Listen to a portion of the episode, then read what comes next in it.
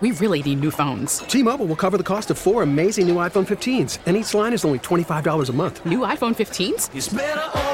Only at T Mobile get four iPhone 15s on us and four lines for 25 bucks per line per month with eligible trade in when you switch.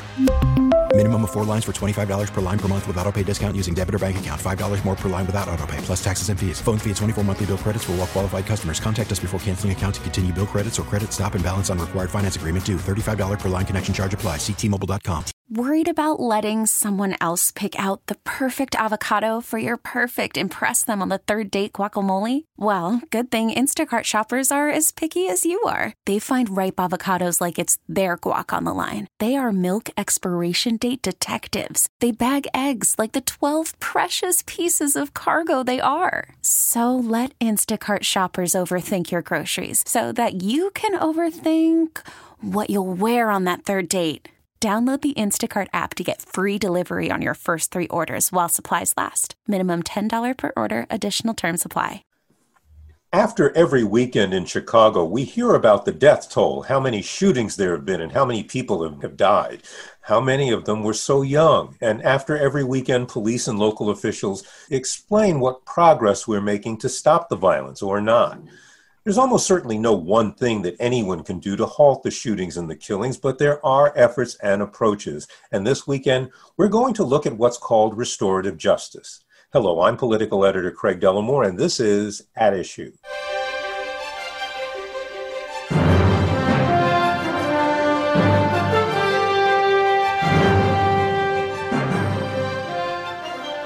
We're going to talk about an approach to reducing violence in the most troubled communities that focuses on repairing the harm done in more ways than one.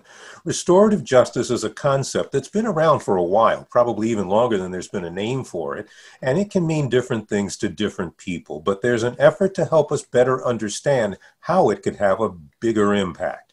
In this half hour, we're going to look at restorative justice hubs. It's a collective approach with some of the people running and helping to guide it. As we've been uh, doing for months now, we are going to conduct this discussion via Zoom conferencing. My first guest is Elena Quintana. She is executive director of Adler University's Institute on Public Safety and Social Justice. The effort that they call RJ Hubs is a product of the Institute. Dr. Quintana has experience in violence prevention, mass incarceration, and surrounding issues. And uh, Doctor, thank you very much for, uh, for joining us. In, in basic terms, how would you describe restorative justice?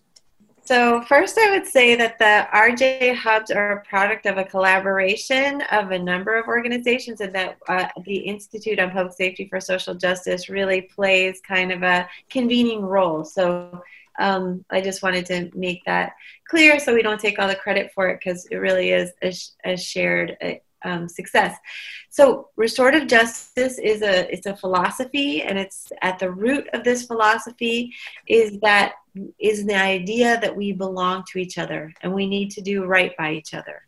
And so there's a collection of practices and that can take place in many different kinds of settings, whether it be in the community, within the criminal legal system, um, or in a school setting. There's lots of different places where restorative justice um, can be lived out in different ways and forms.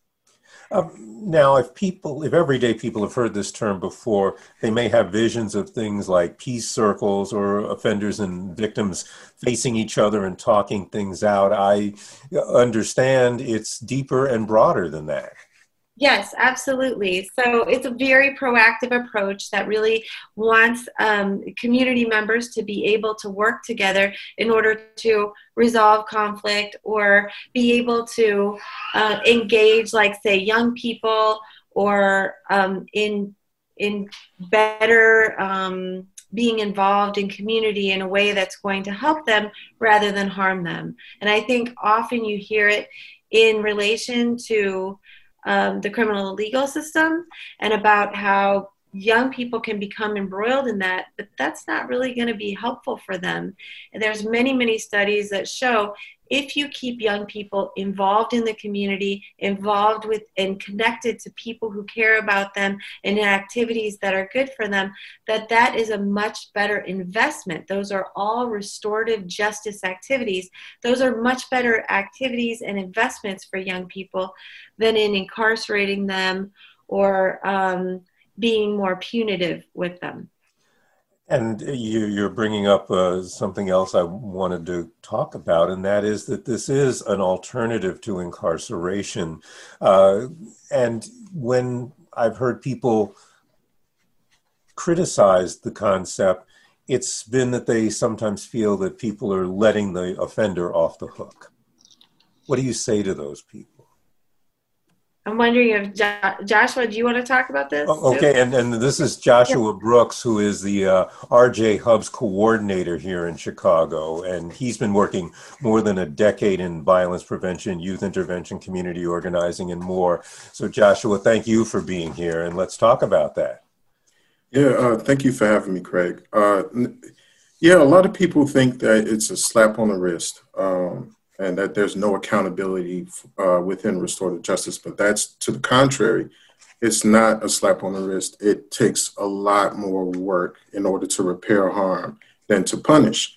Um, it involves the community. It involves so much more than um, you know a more linear approach. It's more you know horizontal, where everybody is involved to get together to talk about what happened and to find ways to repair it.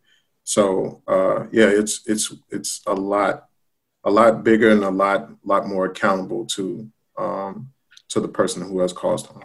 Well, and this is the goal is to find solutions, but how do you know which path to choose? You know, how is that decided in this process? So, um, I mean, you know, restorative justice also, you know, like I said, it repairs the harm caused by crime and conflict and restores relationships.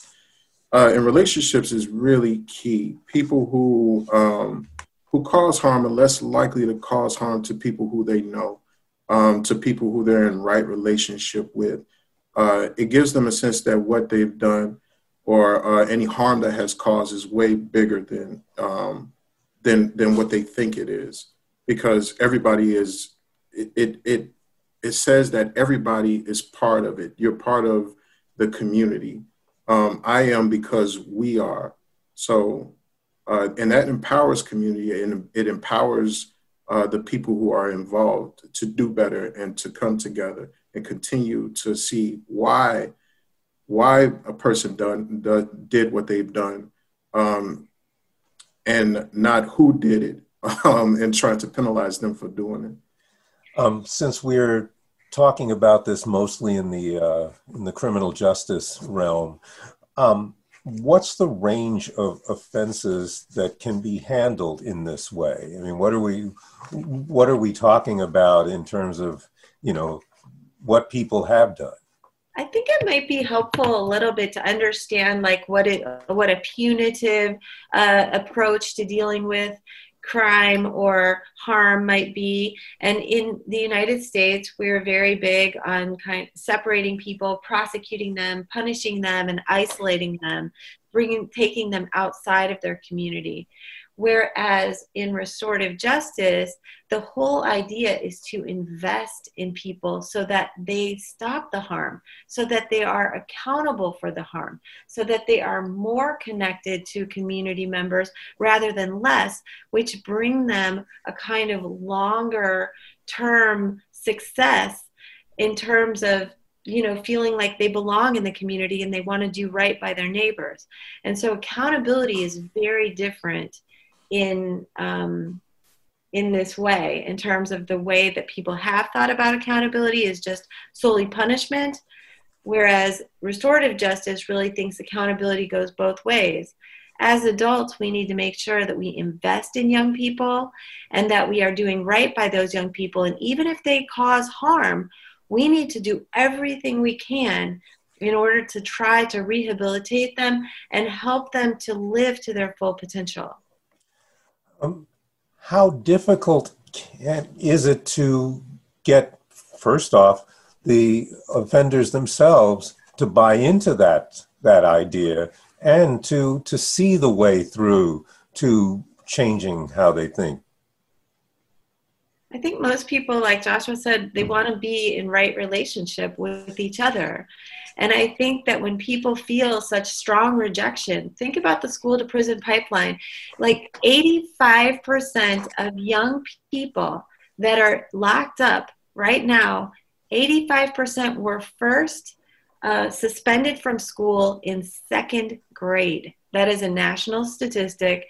And it is just, I was shocked when I heard that, but we start um, marginalizing people in ways that are very destructive at a very early age.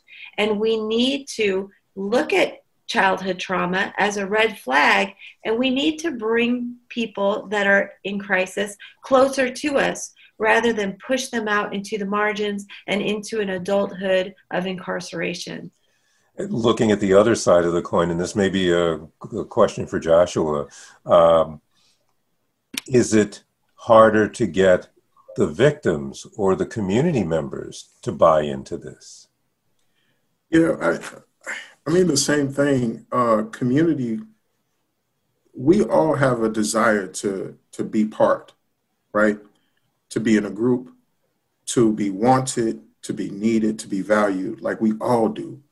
In our immediate family, in the community, on the block, um, it's one of the reasons why young people, you know, they they gravitate towards you know different groups in the community because they're like, hey, you know, I want to be part of this, right? Um, and, and that that goes for both those who have been victimized and those who have offended.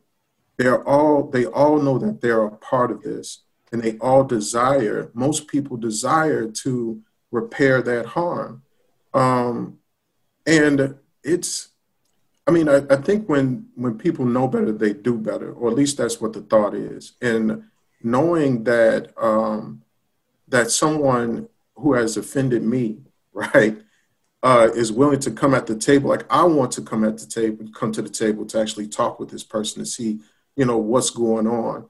Because uh, if I don't, and I think if most people don't, then there's fear attached to that, right? You know, it's the fear that this person is going to do it again. But uh, that creates conflict. And uh, where there's conf- conflict, there's a lack of communication. Restorative justice provides that space for people to communicate, to open up that line of communication so that people can be heard and people can be understood, um, which then leads to repair, leads to healing, leads to peace, leads to fun, to children actually prospering. You know, it's, it's such a beautiful thing. Well, next I want to bring in Anthony Montoya, uh, who is also with us. He's been a program participant, and, and we want to hear his story. Obviously, spoiler alert, it must have a happy ending because he is now an RJ community practitioner. But uh, but and thank you, Anthony, for uh, for being with us. Take us back to the beginning and explain how you became a part of all of this. Yeah, thank you. Um, well, growing up, uh, my parents worked a minimum wage job, so it was really hard for them to maintain me and my younger brothers. Uh, so growing up, my parents weren't home all, all day. So knowing that, I will always do whatever I wanted. Um, I had no guidance and no one was correcting me. So everything I learned, I learned it by myself. Uh, I will always be outside looking for friends. And one day I came across these guys that would, you know, be on bikes just like me because their parents were through, going through similar situations and we would always be outside riding our bikes, going to the park, just hanging around, you know, just being kids. Uh, as we grew older, we entered high school, and I was the oldest one out of all my brothers, so no one really taught me anything about high school or what to expect, you know. So when I entered high school, everything was brand new to me. One of my friends, he ended up joining a gang, and then my other friends and ended up joining the gang also. Um, and they started hanging around with the gang members rather than me and my other friends. So we both decided in order to, you know, keep this close bond together, we had to join it. So we ended up joining the gang. You know, at first, um, whenever I joined the gang, it was pretty weird to me that the things that they were doing. But sooner or later, I started picking up their habits and I started becoming a gang member. Um, at age 16, I got I got incarcerated for a crime and I got put on house arrest and I got assigned a probation officer. Um, luckily for me, I had a really resourceful, really great uh, probation officer that helped me out tremendously. She connected me with various resources, especially she connected me with an uh, organization in Little Village called Urban Life Skills, where we were assigned some mentors, and every every week we would you know talk as a group, and every month we would meet up individually to achieve our goals. And they started and the, uh, they started um, planting seeds in our brains that helped us think deeper than we originally were thinking. Uh, my mentor seen my willingness to uh, to learn, so he started taking me to different organizations. He took he took me to this uh, youth restorative justice hub um, that was being directed by uh, Brian Echoes, and I got to meet the guy, and he started we started learning about restorative justice and what it meant to to have restorative justice um, and how to use it in our day-to-day lives at work um, in the criminal justice system. And it really you know opened my mind to to think beyond um, what i originally was thinking you know. As a gang member usually dehuman dehumanize other gang members that are not part of your gang you know and through restorative justice you start understanding that these people are just exactly like you you just grew up in different parts of the city and that that that was really helped me out tremendously, you know. And um, many of my friends that didn't receive this type of uh, knowledge uh, ended up in jail, and we grew up all together, you know. And they either didn't get put on probation and didn't get the chance to experience what I experienced, um, or got put in these programs too late. But uh, but right now, uh, through all my involvement in them, I've been able to um, to do many things in in the community right now, especially in in Little Village, working with uh with younger guys and um, working as a career coach. And I'm going to want to ask you some more about that that change where you're one of the people bringing this to other people in just a second.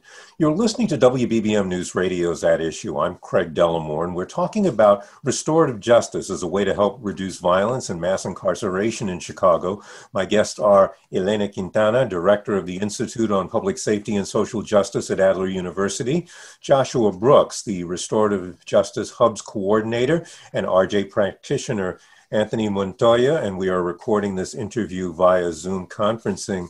And let's talk a little bit about that because going from a participant to someone who is actively bringing this, spreading this, that's a that's a big jump for someone to make. What was it that made you want to do this for other people? Well, growing up as a kid, I didn't know anything. I, I didn't have no guidance, so I really didn't know anything, like from high school to gangs, you know, to simple things in life and having somebody to help me out really inspired me to help out other young guys that also didn't have the type of guidance I had. Many of these guys you don't have fathers, don't have uh, someone in their life that's a positive role model, and they go out searching for for other role models, and sometimes end up seeing the wrong role model in their life. Um, but yeah, just basically uh, being part, being and experiencing what it is to be out in the streets and not knowing anything, you know. Um, Joshua Brooks, can you tell me what some of the solutions would be? And, and, you know, obviously it's going to be different in every case, but give me an idea of what an outcome is that leaves both sides feeling good about the process. So it's it's uh, you know going back to it is is it's uh, beginning that relationship process, and being you know a right relationship is not like you know they get together and they talk about it and then they leave. But then they get together they talk about it and they work together and you know they they look for ways to help others. They look for ways to help themselves. You know um, being part of restorative justice process is very revealing. Reveals a lot about you know the pain that was done to you um, if you're if you're inflicting pain on, on on someone else. And it goes back to think about the needs of the community um, you know, the things about the restorative justice hubs, one of the pillars is accompaniment. You know, it's not just uh, you know, I enter here into the circle and I exit out. No, there's walking with this person, this young person. There's uh, making sure that the community has resources. There's organizing um, to make better change for you know social justice issues and systemic harm that has been brought upon uh, communities. It's really empowering communities. Those are usually the outcomes. Those are usually the results. Uh, Anthony, um, you know, he's given good examples of a person who um, who has been through this process and not I, I, don't really want to say it's a process, but he's been through this and he now he's living it. Right? It's not restorative justice isn't a program per se. Uh, it's a way of life. You know, it's a philosophy. It's something that people walk by and uh, walk towards. Elena, you you wanted to say something. Yeah, I mean, Anthony mentioned the the need and the restorative justice hubs that were so um, instrumental in changing his life and really helping him to think in a different way. And I think it is so important to think about investing in community and restorative justice hubs and the work restorative justice work as a way to really fortify communities that have been largely decimated by mass incarceration. We have really invested so much in criminalization of communities of color in Chicago. And this is a way that we are actually actively fortifying communities in a really positive way. Restorative justice works, investing in young people works, and it really invests more in public safety in the long term than just a you know than just a um, an arresting or whatever you know the the criminalizing um, young people. And so i just wanted to t- speak a little bit to how important and powerful it is to, to invest in young people and to invest in the infrastructure to decarcerate communities. Where is this working well where, where and, and, and how is it working well? So, oh, dude, go ahead, Joshua. Well, jump off, jump off, Joshua. yeah, so you know, I, I do want to uh, talk about the restorative justice hubs. I mean, it's it's working across the city. Um, the restorative justice hubs, like we're not, we're in no way uh, the you know the the overseer of restorative justice in in the city of Chicago. We're um, where people, it's community led um, and it's and it's by the community. You know, people who are in the hubs and working to do good is from uh, community, um, and these are places that are welcoming. There are safe spaces inside communities where young people can come, young people and families can come um, to talk about some of their issues and to repair harm and uh, to provide those areas where uh, where they can move forward as community. Uh, so you know, and as far as like even circles and keeping circles, there are all different types of circles that's happening through some of these restorative justice hubs. Um, not just peace circles, but also support circles, women of color circles, LGBTQ circles. There's just uh, you know young men circles. It's it's the circle thing is is all about gathering, and the hubs provide that space and that opportunity for that to happen and to build human potential in youth. Uh, so it's not you know just solving the problem, but um, living towards preventing the problem from happening. How do you measure whether or whether you're doing good? How do you how can you say, look at this, this makes us a success? One of the things is we look at how many people are um, actively engaged in our work with mentors within the Restorative Justice Hubs network. And there's seven organizations throughout Chicago. You can go to rjhubs.org to learn more about them. And, you know, at the beginning, like even just um, five years ago in 2016 there were only four hubs. We saw about 750 young people a year. But this year in um, 2020 we now have 37 over 3700 participants. And so there's tons of people engaged for over 76,000 hours of engagement time with young people. So the engagement is there in positive activities, but on top of it, we're also looking at things like um, did you receive the kind of help and support that you really needed? And last year, for example, there were you know about 80% of people who came in wanting to work on furthering education goals and they did further their education goals.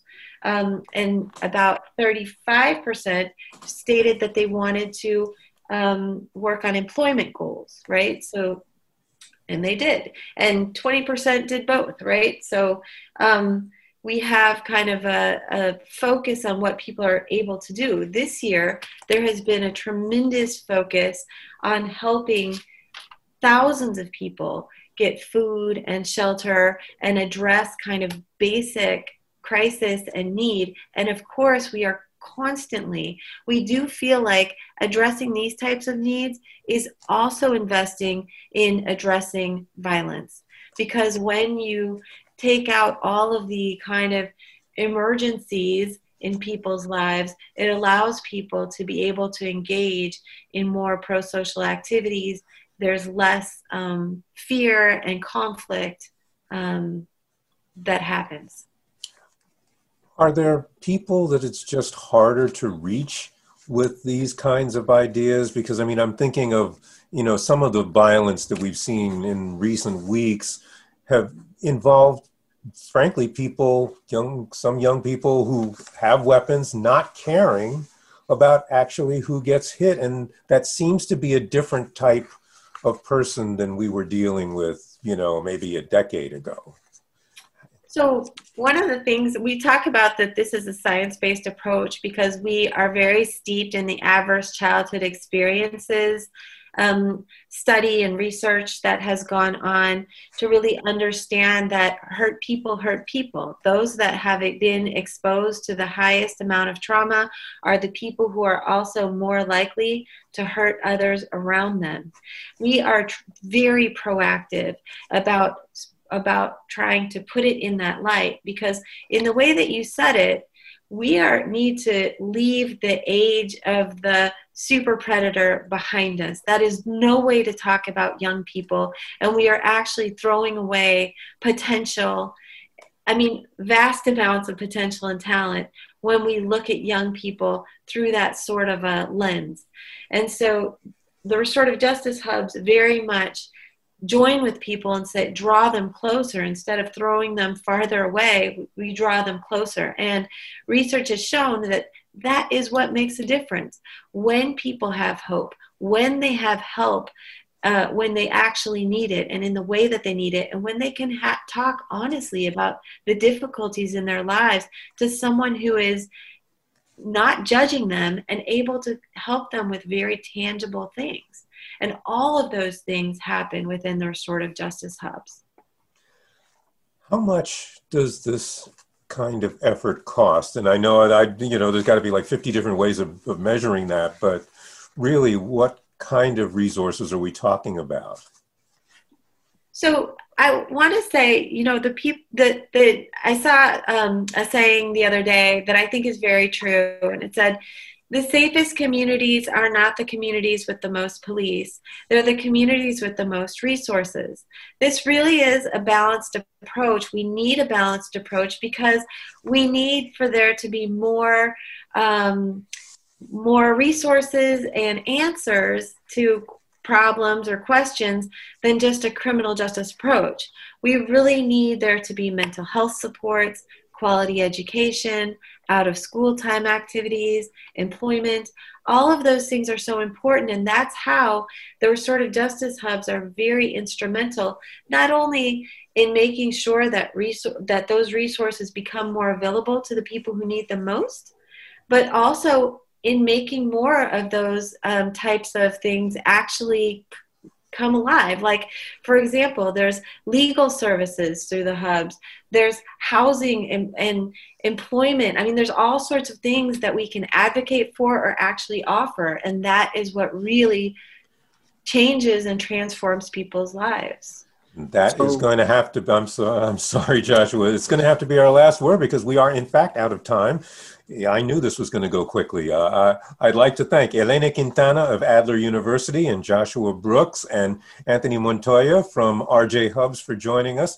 To our listeners, if you want a copy of this program or to hear it again, please visit our website at WBBMNewsRadio.com. There should be a link at the bottom of the page. Otherwise, follow the podcast link. You can also find our podcasts on radio.com.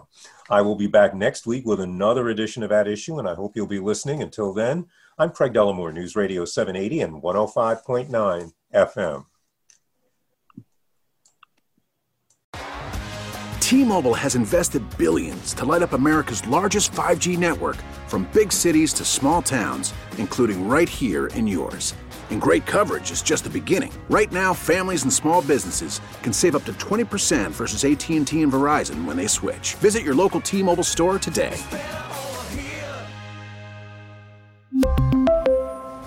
Plan savings with three lines of T Mobile Essentials versus comparable available plans. Plan features and taxes and fees may vary.